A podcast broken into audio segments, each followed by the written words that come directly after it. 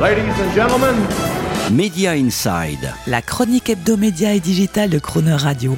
Terence Derieux.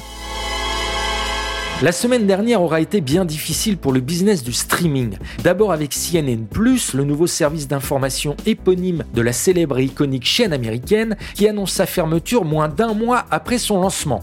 Et ce n'est ni sa notoriété de marque, ni le traitement de l'info et les éditos ultra quali de super journalistes connus de tous les Américains, ni même son budget annoncé d'un milliard de dollars ou ses 300 collaborateurs dédiés qui auront empêché la sentence de tomber venue du nouveau propriétaire issu de la fusion Warner Discovery. Et puis, il y a surtout Netflix qui vient de connaître les premières pertes d'abonnés de son histoire, quelques centaines de milliers qui pourraient même devenir quelques millions au cours des prochains mois, et dont le cours de bourse s'est effondré de presque 40% en quelques jours, après avoir déjà chuté de 30% fin janvier dernier. CNN, Netflix, c'est toute la planète streaming qui commence à trembler et qui prend conscience qu'il ne suffira pas de balancer des paquets de milliards de dollars dans des productions originales et d'offrir des milliers de films de séries pour être sûr d'obtenir au bout des dizaines ou centaines de millions d'abonnés payants dociles et fidèles. Plus spécifiquement pour Netflix donc, il va lui falloir, s'il veut garder son avance et son leadership, faire sérieusement évoluer son modèle.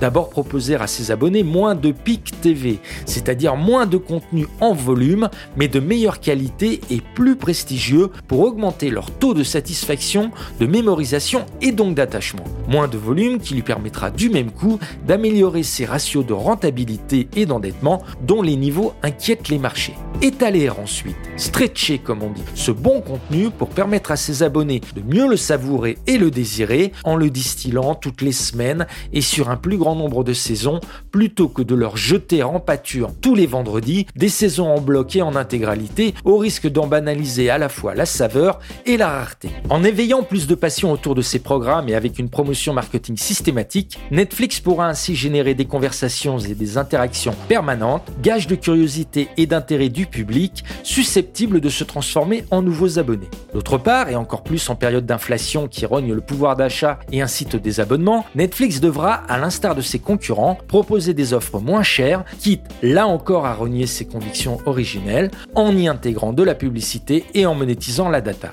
Sur le prix, toujours, on sait aussi que Netflix réfléchit à un système de remise sur abonnement annuel, de même qu'il réfléchit également à limiter le phénomène de partage de code qu'il a lui-même stimulé pour rendre la marque Netflix encore plus cool. Un partage qui concernerait, tenez-vous bien, 100 millions de personnes.